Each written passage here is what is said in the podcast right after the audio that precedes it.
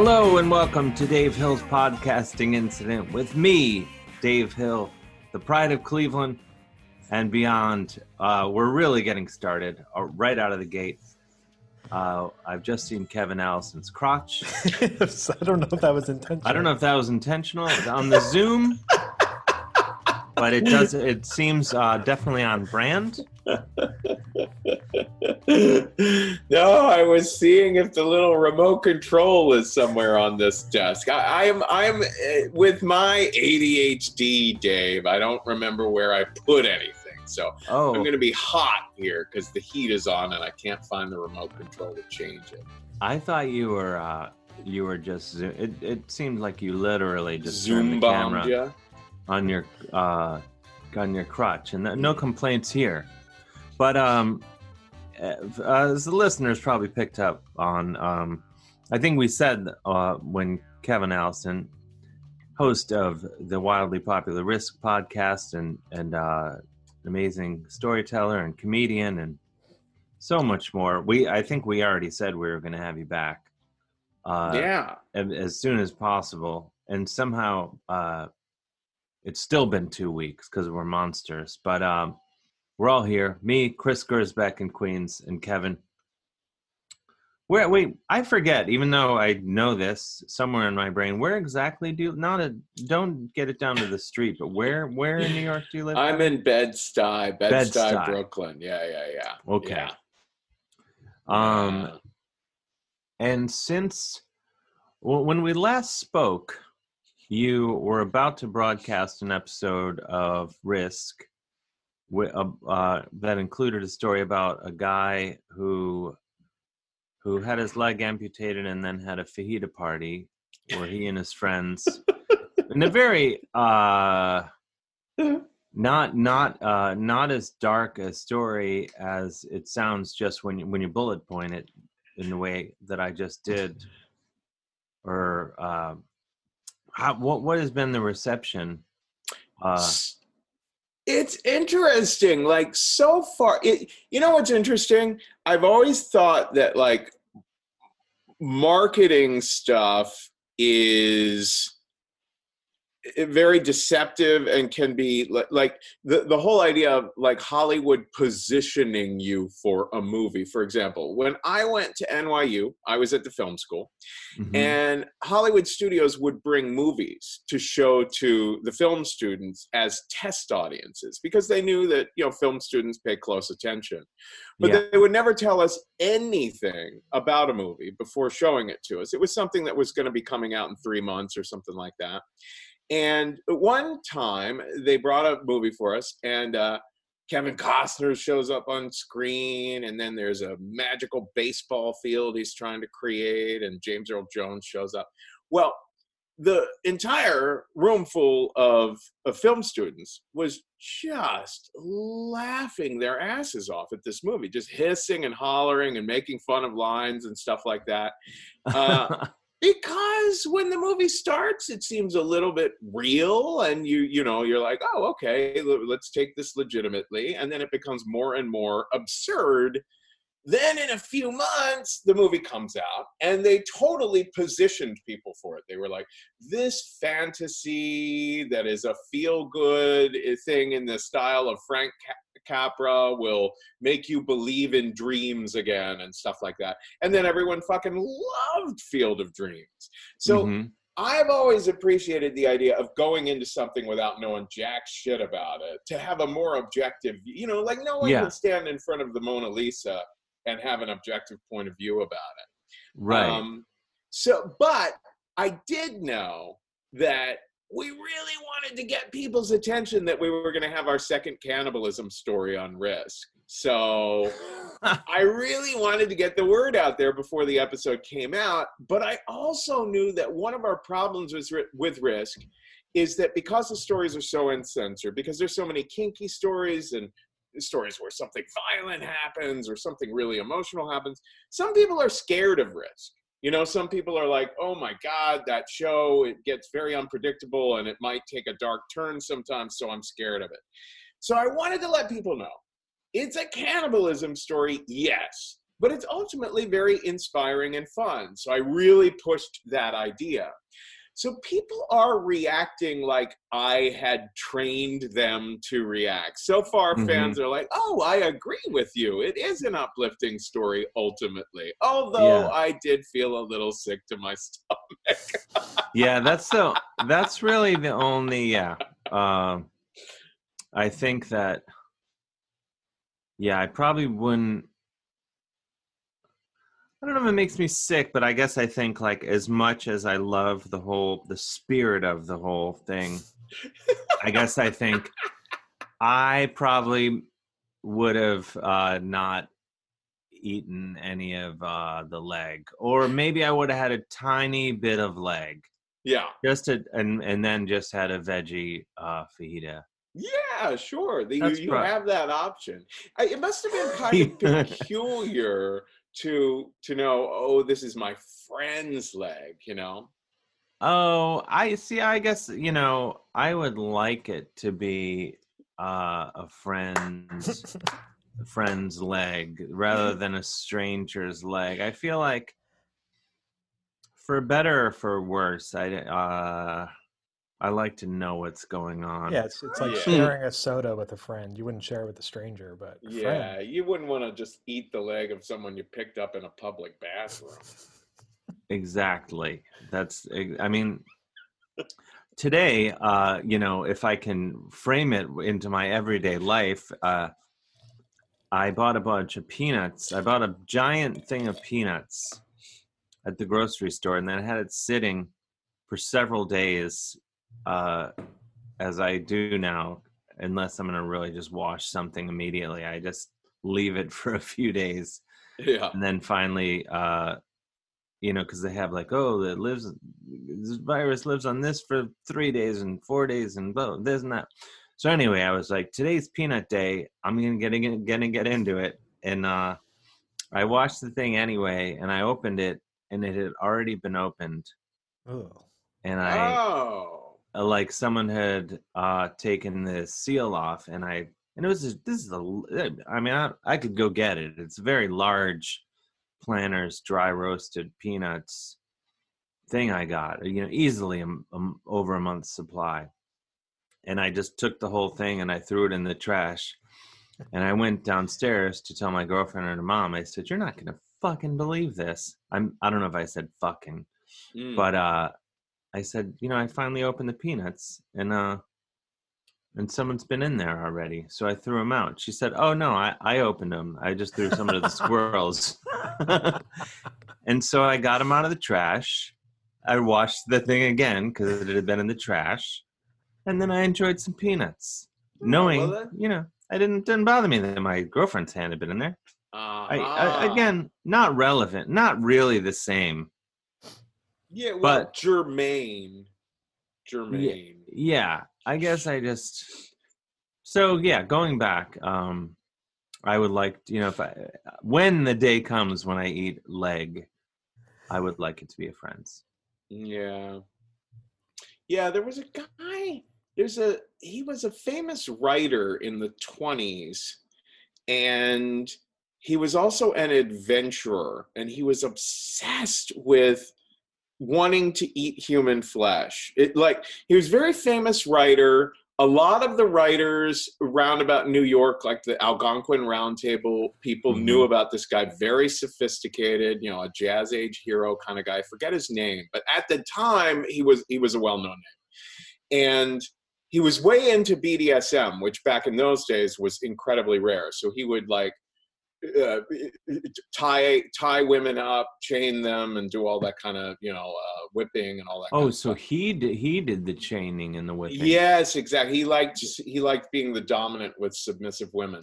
is that um, common Uh, Oh yeah, well it's it's common, but it's very complicated. We have had, for example, there was a fella who told a story on Risk. His name was Rod Hood, who is a heterosexual. of course it was Yeah, no, that's his actual real name. It's not Oh, even a really? porn name. Yeah, yeah, yeah. oh for sure. wow Um, no, he is a very experienced kinkster, an older guy, and he is not only a dominant heterosexual male, but he's also a sadistic too. So he likes to rough women up. But because he's a very experienced kinkster, he is incredibly careful about negotiation and consent. So he told a story on Risk about a woman who wanted to be really, really roughed up. And when he met with her to like do negotiation about it, he, he found out that she she had been roughed up a lot in real life and she wanted to work with this in a therapeutic way. And so he was like, "Oh man, it seems like we are we are getting into a real Pandora's box here. I'll tell you what, we have to have safe words and I have to I'm going to keep checking in with you. Is this okay? Is this okay? Even if you're weirded out by me saying that kind of shit. So anyway, they played and he was roughing her up, you know, hitting her in the face and all that kind of stuff and you know, kind of like rape play kind of stuff. And at a certain point she said she said her safe word or whatever. She made him stop and he just jumped away from her in the bed and afterwards he was like oh i'm sorry i'm sorry i'm sorry if that did went beyond a level with you and she said that was transformational for me to be able to say stop and have stopping Wow. happen Oh wow! Yeah, so like- oh You must feel like you've been granted a superpower. yeah yeah oh wow! So that's amazing. So she, her thing, that's what she wanted was to be able to yeah say she stop was, and have someone stop. Yeah, yeah, yeah, yeah. And I don't know if she still does that. I think like maybe that one bit of play might have been like, oh fuck, I got that out of my system. I don't. Yeah, I mean, but uh, I don't know. I, I didn't ask him what has happened since. But that was a story a lot of people remember on the show.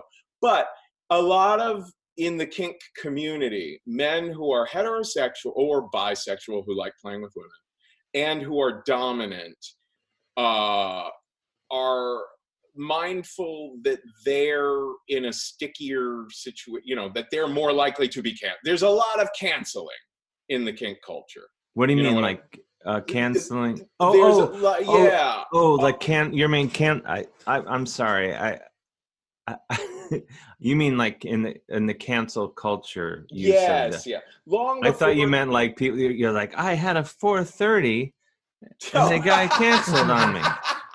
and I, I was like, Yeah. oh, Yes. yeah well unfortunately there is a lot of that too but anyway no no it's it's before there was like me too or anything like that on FetLife especially on FetLife which is like facebook for Kinksters. uh, there was a long tradition of do not play with that person he's irresponsible he gets a little drunk and then doesn't listen and stuff like you know people would like let you know and sometimes, you know, I mean, sometimes that shit gets out of control because it'll be like, oh, I heard that this person was this way or that way, you know, so that that can be dangerous in its own right. But yeah, but it is always nice if you're gonna if you're going to be going into intense play with someone. It really is nice to to check in with some people who have played with that person as well to get a little bit of like, what do you call it? Uh, reference. Yeah. hmm Yeah. oh wow. I This I didn't I I've I've never really heard that much about like the guy the uh dominant dominant uh man in that in that uh scenario. Yeah. yeah yeah. Yeah. How about you, Chris? You're you've gone quiet over there. You've been very quiet this episode. Yeah. Some secrets are being held over there, I think. No, I've never uh, personally never I like that whole world. It's actually like something I've only really heard a lot about since you know started working with the Risk team. and now it's all now you can't no, it's fascinating to to. Uh, it's it's fascinating when you're presented with this whole like sort of subculture that you just never really gave much of a thought about yeah. Yeah. I, Kinda like- you know, and how it works and you the weird thing about me is that I never gave it much of a thought either until I was 41. The for it, we're we're rerunning this week on Risk tomorrow on Thursday. Uh, I don't know when this is coming out, so it might it probably Should already out. be I What? think Friday. Friday. Oh, okay. So by Friday, if you check on the Risk site or just check wherever Risk can be downloaded, uh, we're rerunning Kevin Goes to Kink Camp, which was the first kink camp I ever went to, and then I told Mhm. an hour long story about it. Um, and that was kind of a life changing Mhm. event for me. It was at 41 going to that camp where I was like, oh, wait, this is me. This is, oh, okay, now I'm putting all this together. And that was kind of a, kind of a very big surprise to me and a big Pandora's box. Um, but, uh, but yeah, yeah, I've been I've done a lot of over the years playing with being the dominant or the submissive, and am usually more uh, like more excited about being the submissive. Actually, What um I know this is a a sharp turn, but just with kink what is the food like at kink camp? ah, it's interesting because the kink camps that I've been to have have been held at children's camp spaces. Oh, oh wow. Yeah. So kink camps will often happen not in the summer, but right before the summer or right after the summer when the kids have not yet arrived or the kids have just left. So it's very typical to be being flogged or have needles stuck in you while you're looking up at these artworks on the ceiling that are like paintings of Barney and stuff like that. Yeah. Well, which I, for some might add to the whole thing. I, I would imagine. if you have a thing for Barney, sure. Yeah, I mean, we all, do- you know. we- How do you not? Is it just like On the some level. just rents out those camps and the, Yeah. did they have to be like straightforward about what they're renting them for? Oh, absolutely. And they have to they have to be straightforward with the community too, which is the biggest issue. The one that I the, the one in Kevin Goes to Kink Camp, it's a big, I mean, at one point I, stopped going to that particular camp, but but at the Fifty Shades of Grey had just come out like when I stopped going, so the, so these things started becoming a lot more popular. But it's kind of like how you know, like I don't know, Woodstock or something like that, where it, it reaches a level where you're like, oh wait, now everyone's doing this, and it's getting weird. You know what I mean? Like like Is it yeah? yeah. Was Fifty Shades of Grey? Would you say that was the the Nirvana of the kink scene? well, like in the way that when Nirvana came along, the band, Right. then everyone was into so-called alternative rock. Did not, everyone just? Did, were just like everyone's like, all right, spank It- me. it did have a it definitely had a big big big effect that way. But actually the story kevin goes to kink camp had a big effect that way. Like a lot of people that ended up going to the, that particular camp started telling the camp directors oh we heard this story on risk. Um, but uh, the problem with Fifty Shades of Grey is I haven't read it and I haven't seen the movie either, but I've talked to plenty of people and everyone says the same thing is that this woman was just writing fan fiction, Mhm. was not an experienced kinkster herself, does a terrible job of representing consent and negotiation, which is a big problem. Yeah, yeah. Um, And so so yeah, so she's just making shit up and doing fan fiction and everything, and then it becomes a huge hit, and then a lot of people just end up coming to these camps or whatnot, like really not knowing shit. So you know they had to add, I think that particular camp that everyone had to have an orientation specifically about consent and negotiation before the weekend could begin. Yeah, yeah. Oh wow! I mean, I have to say that story, uh, Kevin goes to Kink Camp. I mean, it made me want to go to Kink Camp, and I. just, just with all the crazy shit you see. Oh yeah, I mean, I, I, who know, and I think you know, maybe the, I mean, there's a variety of reasons I've not been to Kink Camp, but probably the real, uh, and and we'll ask Chris why he has not been to Kink Camp, uh, as soon as I'm done explaining. Um, is I th- I think like oh, the the Pandora's box of it all. Like, oh my gosh, what if I just learn all these things that are just inconvenient to find out at this stage in my life? That's Like, exactly oh what it gosh, was for me. I have gone so long without being a pony. I don't want to be a pony. I don't have time to be a pony. You know, it's but ma- expensive to be a pony. Oh my god, yeah, you got to get uh Oh yeah, to the right. Oh, the whole thing, the saddle. The thing you Uh, put in your mouth, the bit. Oh yeah, I mean, but I don't know. I think, uh, and again, I'm open to the idea of being, or the possibility. Clearly, I'm not that open because again, I've I've not been to Kink Camp, but maybe, maybe when this whole virus thing goes away, that'll be my time to shine. Uh, and this made me think of my next question, which I will ask after we ask Chris he has not been to Kink Camp. Um, is um, yeah, I, I think I, I've, I've always said like, oh my, I have don't have a kink. I'm just looking for uh, just uh, basic human friction.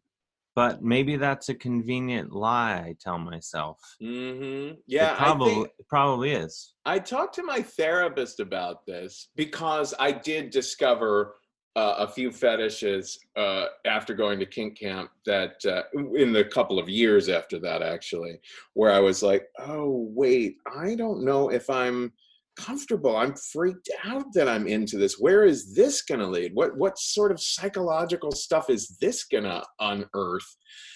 And I said to my therapist at one point because he's a sex therapist, he studies this shit. Um, Mhm. And I said, Oh my gosh! So you he he must be thrilled when you walk in there. well, no, I mean he he he sees all sorts of people. So whenever I say, "Oh my god," I feel like yeah, but you're like a freak. celebrity. You've got the whole. You're you tick all the boxes. The sex Well, therapist's dream.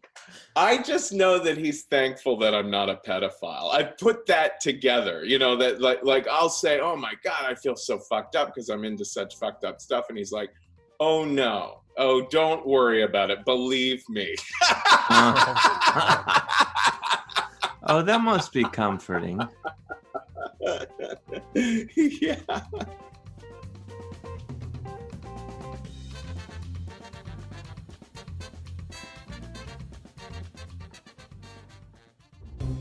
I can't hear Are you plugged in? myself, but I'm Is assuming. your headphones? that- These are real podcast listeners, not actors. And, Hey, thanks for coming. Here's a list of descriptors. What would you choose to describe the perfect podcast? I mean, vulgarity. Dumb. Definitely dumb. and like uh, right here, this one, meritless. What if I told you there was a podcast that did have all of that? No. Jordan Jesse Go. And it's free. Jordan Jesse Go. Go. Go. Jordan Jesse Go. Jordan Jesse Go, a real podcast. strange planets, curious technology, and a fantastic vision of the distant future. Featuring Martin Starr, So we're going on day 14. Shuttle still hasn't come. Aparna Nancherla, The security system provides you with emotional security. You do the rest. Echo Kellum, Can you disconnect me or not? Hari Kondabolu. I'm staying. From Hitchhiker's Guide to the Galaxy, Geoffrey McGivern. Could you play Cyndi Lauper's Girls Just Want to Have Fun? It's The Outer Reach. Stories from Beyond. Now available for free at MaximumFun.org or anywhere you listen.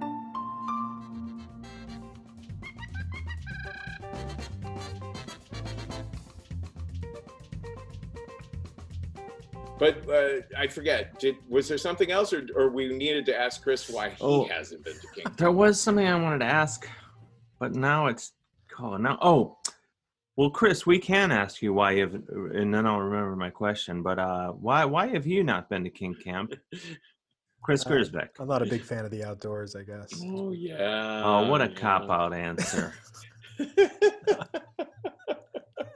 How much Chris- does it cost? How much is the like a weekend at Kink Camp? That's that's the thing, and that's the thing that people complain about too. People say, "Man, ever since the internet and they shut down all the kink sort of bars, like we were talking about the the vault the last time, all those Mm-hmm. kinds of places are mostly gone. Like the culture of kink in the cities is mostly gone. It's just happening in people's apartments or at these sorts of camp sorts of events that you have to, you know, spend at least $500 going to, you know what I mean? And then there's getting travel and all that kind of stuff. So, yeah, like to have a really, you know, nice three or four days there can run you like you know about 600 or so dollars and that's um you know that's that's a chunk of change Yeah. yeah You gotta be uh you gotta be in it. Yeah Uh no, it's uh you know, yeah, people don't wanna I, I there was a guitar camp I wanted to go to. Same thing. Didn't go. Mhm, Too mhm. expensive. yeah yeah Um, but what I wanted to ask, um, with uh, regard to kink, like, because I and well, I guess is the well of t- it's twenty part question. You can just answer them as they come along. But as I understand it, with kink, uh, kinky BDSM or, or any sort of kink that uh, sexual like release and sort of uh, satisfaction or gratification is not always part of it. Is that correct? Oh yes, absolutely, absolutely. There's there's a lot of people who do stuff that speaks to either a romantic feel you know like like some people will do like erotic hypnosis and there will it'll just be like a romance kind of thing like i'm going off on this romantic imani- imaginary journey. Or um yeah like the pony play. We were oh, my, my friend melina did exactly what you were talking about. She was at a kink camp. She went into this they have these arts and crafts fairs at these things all the time because a lot of people make part of their interest is making whips making horse stuff you know saddles and stuff like and then trying to sell them at these camps. So she went to the the arts and crafts part of the camp and saw that this person had all this incredibly deluxe horse stuff. And she was like huh I wonder what this would feel like to put on this bridle or whatever it is and and all of a sudden she felt like wow this feels right to me. I would have never expected that. And then she was like people started coming up to her to pet her like she was a horse. And then the person who was running the stand was like here give her these. And they were sugar cubes and they started feeding her little treats. And she said she got overwhelmed with like the sweetness and adoration and the way people were treating her like a pony. And and she, that's it. That's the, suddenly she was like holy fuck i'm a fucking pony. And she's like you can't believe how expensive this became. This is if you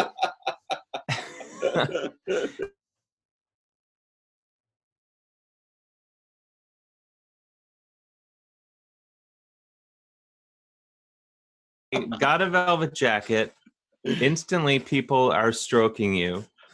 And then I like the look of it, and I like that people were always like caressing Uh-huh. me. yeah And then and then next thing I know I've got ten velvet coats, velvet pants, and uh here we are. This And is I a mundane question, but do you have to avoid being out in damp weather with that? Do you have to avoid the rain and everything? Uh I don't. I just live my life, you know. Oh, good for Um, you. I just I just say fuck it. I don't I'm not precious with anything, you know, cuz uh as we are all know, it could all go away like that.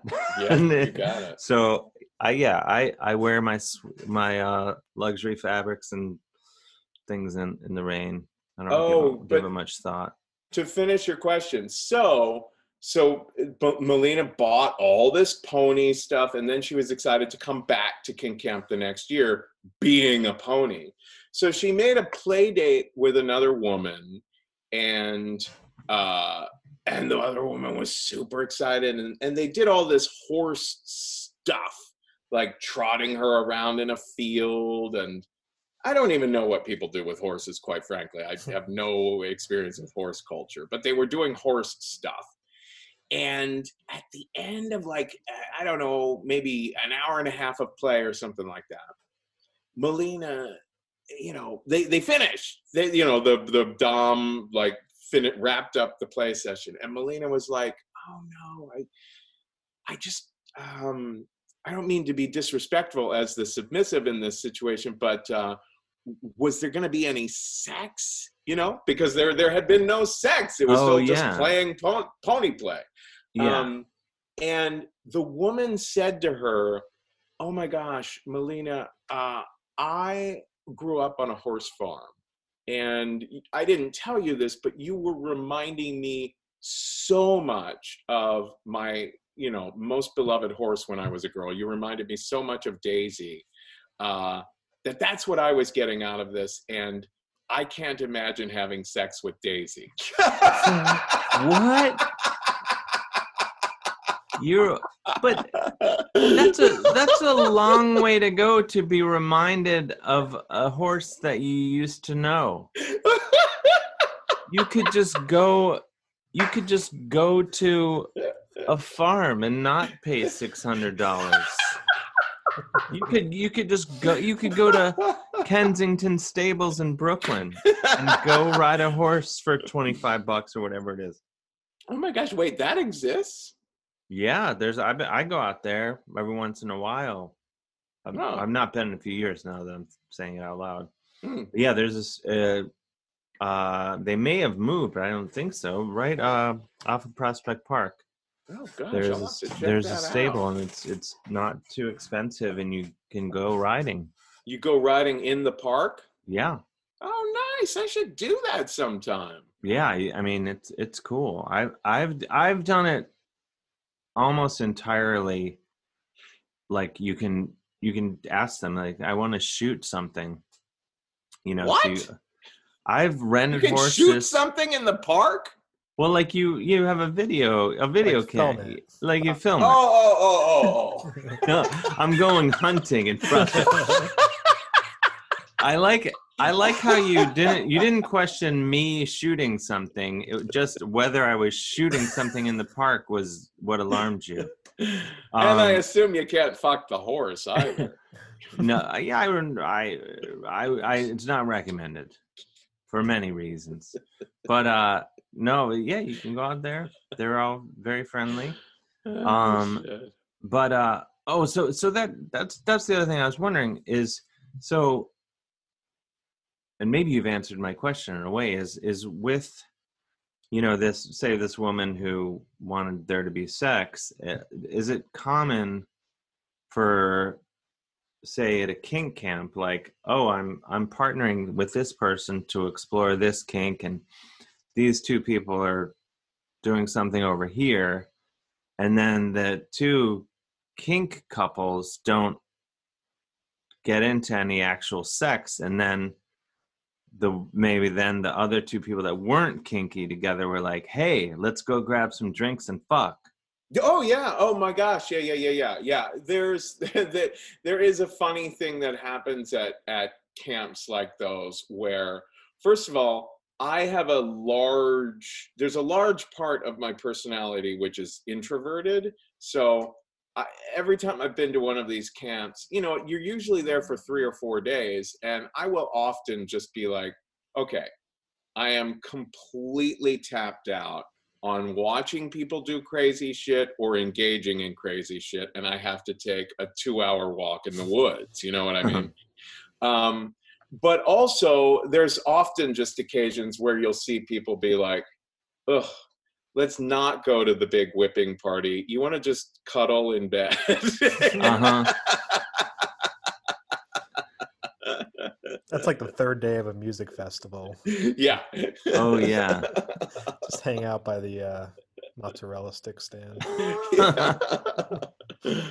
yeah, yeah, yeah, yeah. Yeah, But- no, and there are people like, for example, there's a guy I play with regularly, and we do like um the play we do is like very worshipful. Like I like he he's literally like in in the role play that we kind of do like he's the god and i'm like the supplicant you know like like almost as if like in an ancient culture he's he's the king and i'm the eunuch or whatever and uh, so we do all these things together and he almost never gets an erection. He never comes.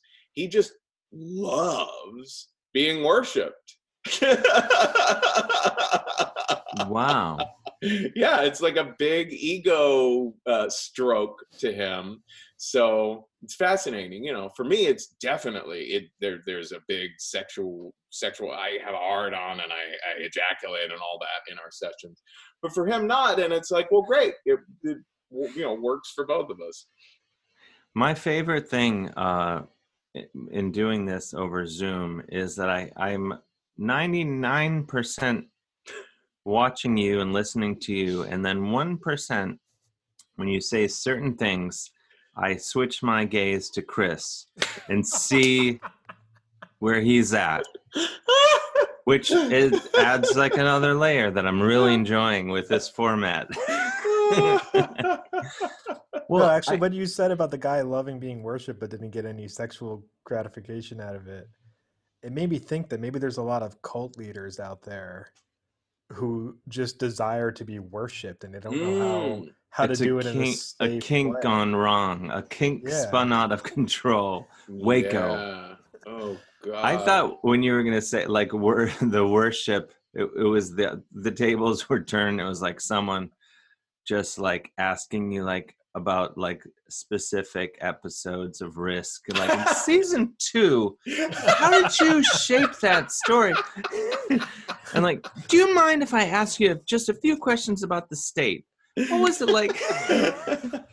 yeah, yeah, yeah, yeah. No, I, I, I've often, you know, people have little fantasies about becoming cult leaders, and whenever you think for like two minutes about, oh yeah, what would that be like? It's like, oh God, yeah, you you have to be crazy. Like the current president is cl- clearly has some of that insanity about him, you know? Yeah. Yeah. So, no, uh, yeah, I don't. Oh, I can't even. The books, the books that will that will will be out after all of this. Oh my God. Yeah. Yeah. Um, Sorry I saw today that that up. Jared Kushner is already saying that they might delay the 2020 election, even though he's saying that. Yeah, he's saying that they're considering it, even though there's absolutely no legal way that they could postpone it. Right, right, right. Like right, it has to take place on that Tuesday. Right, and now they're they're they're huge. They're they're doing as much as they can to present the whole idea that mail-in voting is some sort of like fraud, uh, in order to just you know basically try to get people to not vote. Um, so yeah, it's insanity. It's insanity. Huh. Let's get off that topic and talk about yeah, yeah, yeah. Let's get back to. Um, well, just a quick, if we can tie you not to uh, cross promote. Well, we haven't been doing episodes, but um, on um, well, maybe wait, wh- which was it? This podcast or the Canadian podcast, Chris, where Andrea Allen and I don't think I'm talking out of school or however the saying goes, where she wore she had a like a pony. uh Oh, but at Burning like, Man. Burn at Burning Man, but she That it was on was, this. I think I was on this podcast. it was in her her butt, like it went right up her butt. It was like a tail. Oh, a tail. Oh, yeah, yeah, yeah, yeah. Pony. Yeah, a lot of people who do uh, any sort of furry or animal play will have butt plugs that have tails.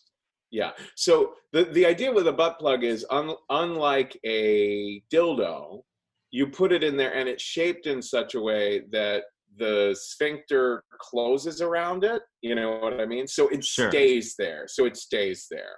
So Mhm. people will put in a butt plug with a tail attached to be whatever animal they want to be. I I like that. I mean, I like that. I I like that it's happening. I should say. I don't. Again, not probably not right for me. I I don't fear it. Uh, I think it goes back to just my my uh, you know, I I fancy myself an interesting man, but I'm you know, I guess I'm pretty. I think you, you just have to be super careful about removing it. Really? Yeah, well, you have to be That'd super my careful biggest- about putting it into you. Yeah, you have to go in very slowly and and gradually and all that sort of thing. Yeah, Oh yeah, Yeah, I'm gonna- miss. Someone is a Dixie De La Tour from Body Storytelling is uh, mailing me a stainless steel butt plug, and I'm very excited because that's my favorite material for any sort of butt instrument. And Oh never- sure, you got to yeah. go stainless steel. Yeah, yeah. you got, yeah, you have to. Uh, you you really have to. Wait, I is that? think. Did you use a stainless steel dildo in the state reunion thing? Yes, yes, yes. I used in when the state we redid one of our classic sketches, Porcupine Racetrack, only from within our homes. Everyone recorded their parts. It's a, it's a big musical number that is one of our best known sketches, and we decided to ever redo Porcupine Racetrack for 2020 with everyone doing from quarantine. And I was like, I was nervous because I'm like, oh, they're all multimillionaires, so they all probably have a ama- I mean, I know they have amazing homes, and they all probably have costumes and stuff like that sitting around from Reno 911 and whatnot. So they probably have crazy ways of dressing or whatnot. And I was like, meanwhile, I'm in my tiny little one bedroom in Bed Stuy. But I was like, oh wait, I do have something that's funny, which is all my kink gear.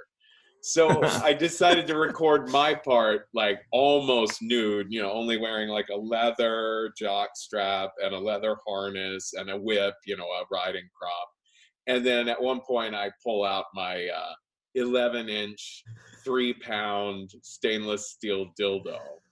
Uh, and then I and then drop it and it makes a big clunking sound. So it's very funny.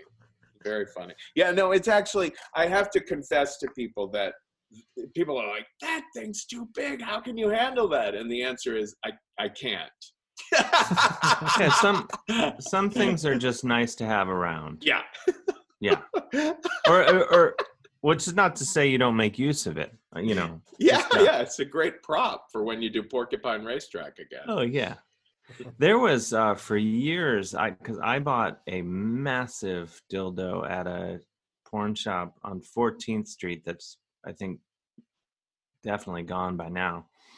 And I I bought it because I was making a video. Do you remember? Gosh, what was it? Some commercial that had reg- reggaeton in it. And somehow I thought it'd be funny to edit myself into the commercial dancing around and at one point i just inexplicably had this dildo that was as big as you know my forearm. And uh and i had it for years in my apartment and i couldn't get rid of it because i was just like this is it's too funny and i can always uh there's always going to be funny things i can do with this uh-huh. and then this is not to go back to Trump, but I, uh, as some people know, I was hired in 2004 to write ringtones for him uh, during the celebrity ringtone boom. And it was, so it was right when The Apprentice started. And as part of it, uh, I was given by essentially him, I was given The Art of the Deal, one of his other shitty books, and a Donald Trump doll that you press a button and it says like, you know, yells at you and stuff. And so I had it for I never got rid of it and I had it just cuz I thought and gosh was I right about that. I was like, "Oh, I feel like this will become more interesting over time." Oh, was was my Christ. naive Was it in like an apprentice labeled box, like The Apprentice? Donald I Trump doll? I think so. Yeah, I don't have the. bo- I didn't have the box, but I had the doll, and uh, and so and he's wearing a suit, and he you know he punched, and he just says all sorts of stupid shit, and I had it, but the thinking was I was like, over time this will become more interesting, and uh, gosh, it sure did, um, but. Um, and here's where the very large dildo comes back. I started uh, making videos on Instagram. If you go back in my account, you can. There's probably uh, many of them where I would just beat the shit out of the Trump doll with the giant dildo, just as some sort of like, uh, I think you I saw that once. I mean, I've made many. I bought a bag of Cheetos once, and I rolled them around in the Cheetos, and then beat the shit out of them. Uh, But anyway, at one point, I realized that um, I guess I got Marie Kondo a little bit, and uh, I thought, you know, I see. let's get rid of the Trump doll and let's get rid of the giant dildo. These things weren't bringing you enough joy. No, no, I realized the Trump doll just wasn't at all. The dildo, I still thought uh, I'll probably buy another one like it someday. Um, but I was just like, uh, I was like, well, I'm not getting any younger, and someday I wonder my, what the. per- my nieces and nephews are gonna have to clean my home out. I wonder what the percentage of dildos bought are strictly for like as a gag. oh yeah, I would assume that a lot, a good deal of them Mm-hmm. probably are. You know, I would say a full two thirds never uh, do their damn Never- job. never- if I had go. to say, I would guess that would be my guess that a full, or maybe it's the, maybe it's maybe the percentage is much higher where it's like, um, you know, uh, the majority are bought as a joke or ironically, and then and then used in a com- deadly serious, not deadly, but very serious manner. oh my god. you know like like uh you know when i like the time i bought a uh, girls gone wild dvd because that that what a silly thing and it popped it in immediately bought it as a joke watched it right away oh my god. Remember when that was advertised all the time? Everywhere. wasn't All it- over. It's like Comedy Central. Comedy like, Central. Exclusively Yeah. sponsored by them. Yeah, yeah, yeah. isn't that So yeah it- big. It's amazing to think of like hey like like you can't really go back and be like hey comedy central what was that all about? Hey comedy central remember when you did that? Um and if you did that now like uh uh i know a guy i won't i won't name his name because he's worked very hard to get away from it uh but he he you know he was a young comedian and th- it- they, they were hiring they needed someone to like host these things Oh, besides li- like a Girls Gone Oh. Wild sort of like television party or something. yeah and about. he so his earliest paid work was like not being the joe francis pervert but just being like a guy like hey and Yeah. um and then you know at the time the money was probably pretty sweet but then once you know then down the line he was like oh i i need to uh, erase this from history. Um which i i t- totally understand. Because something because the guy the guy the head of the guy who whose brainchild it was. Joe was. Francis, I oh okay okay yeah yeah yeah because he ended up like having a lot of shitty things right that he and and and good. Good i hope i i I I think it's okay that it ended badly for him. yeah yeah yeah Um, yeah yeah funny oh my but god um, I this has flown. We I gotta say, this has flown by. And Kevin, um, because we're almost we're at, almost at an hour, and we need to keep it under an hour for uh, Fubar Oh. Radio. you know what we didn't talk about though is it true that you microdose is that true Yes. yeah and so you're out about that Yeah. I mean, uh, yeah. Basically, yeah wh- what what do you do mushrooms I primarily, but uh, yeah, I've done very. I mean, uh, LSD, peyote. Oh wow! Um, so you you've mixed it up a little bit. Yeah, because I, do too. I do LSD, but in really small amounts. Oh yeah, I mean, totally. Yeah. See, you, you have to come back. You ha- you have to come back, and we'll de- dedicate a whole episode to this. Yeah, yeah, yeah. Um, or maybe maybe this is my risk story.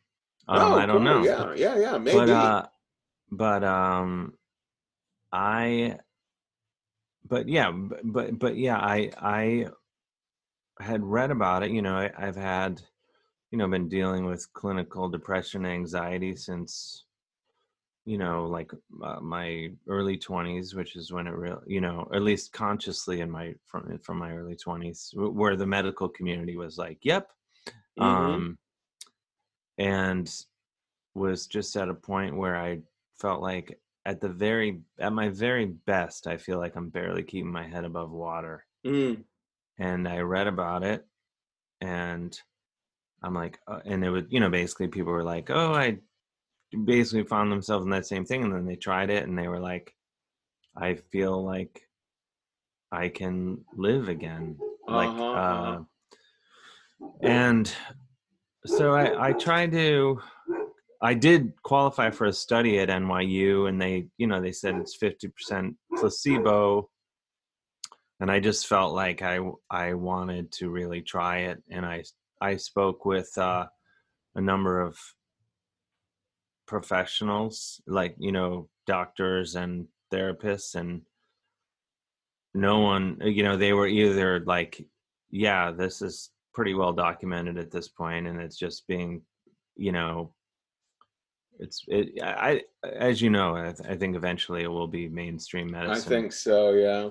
So Yeah, they, yeah. you know, they were like the the most apprehensive of of the ones I talked to just said, "Oh, I don't have any patients who have done it, so I can't speak firsthand." But he said, obviously, I've read the you know the Oh. research and you know seen the, the evidence so far. So, but um, but yeah, I mean, I'm I'm uh, I'm i i wouldn't like tell someone like, "Oh, you got to go do this," but yeah, that's the way I am. I like don't really necessarily recommend it to anyone because I'm like, look, I, I, I don't. It seems to work good for me, but you know, I would hate to like recommend it to someone and then they're like, oh, that trip trick tripped off something in my psyche that I didn't know was there or something. You know what I mean? Like, yeah, yeah uh but but i think also the thing that that i do like about it is that before well before i did it um is no one was like oh my god you gotta do this. It's awesome. It's the best thing. Everyone was like i found it to be really effective and it has really made a positive change in my life. Right, like right, right. without exception everyone was just like kind of like oh yeah.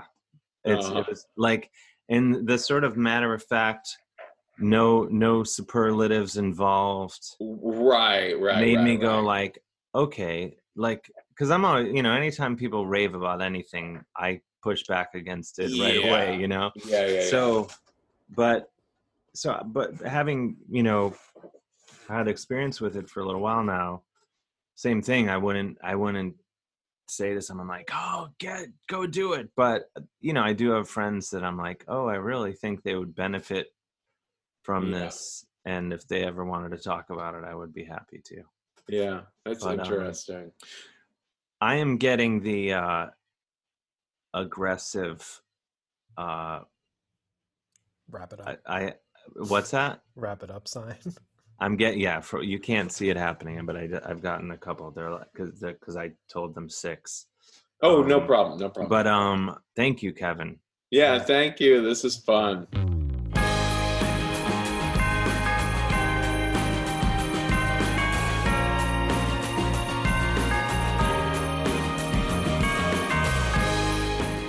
And there you have it. My delightful, as always, conversation with Kevin Allison and uh, weirdly quiet Chris Gersbeck. Hmm. Go figure. We'll we'll get into that next episode or the one after that or whenever. Uh, Kevin comes back for part three of uh, and it could could be endless with Kevin. Uh, go listen to Kevin's uh, Risk podcast. It's incredible. Uh, one of the greatest uh, podcasts out there today. If I dare, and I say that as a guy who has uh, a, podcast. I'm not afraid to compliment another podcast. Anyway, uh, thank you, Kevin, and thank you, Chris Gersbeck, of course. I'm Dave Hill, and I haven't showered in days. No, that's not even true. I think I showered. hmm, It's been a couple days. Anyway, uh, thank you for listening. I hope you guys all stay safe and healthy. And uh, we're to get through this. We're to get to the other side of this. It's to be a rocky road at times. But uh, we're to get to the other, side. And um, I'm to have a super sick dance party. Um, please, if you haven't already, get my new comedy album, The Pride of Cleveland, out now on 800 Pound Gorilla Records. Go stream it, illegally download it. However, just just listen to it. I work so hard on it. Uh, it's the best comedy album. Um, I, I, just like to, you know, whatever. Make your own decisions. Also get the new Witch Taint record, Sons of Midwestern Darkness. And hey, uh, for a good book, I recommend Parking the Moose, my most recent book, which will be out in paperback in June.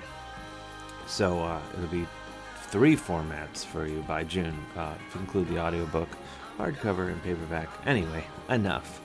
Okay, uh, if you want to help keep gas in the tank and uh, Chris um, stocked up on circus peanuts and things like that that he requires to survive, please support our Patreon, uh, patreon.com forward slash Dave Hill, and throw. Well, we have all sorts of goodies for uh, for being a part of the magic. But for as little as one dollar a month, you can make a difference in two, uh, at least physically grown men's lives. Uh, and once again, thanks to our friends at Maximum Fun for having us be a part of their podcasting and beyond empire. Go to MaximumFun.org for more information on what those nut jobs are up to. Uh, Chris, uh, put some action music or witch Witchtane here. I don't know. We'll see everyone next week. We have uh, very excited about uh, the guests next week, which will be revealed to you very soon. All right. Keep up the good work, everybody. Uh, your hair looks great. Don't let anyone tell you different. And uh, you don't need to go bowling uh, anytime soon. So uh, stay inside.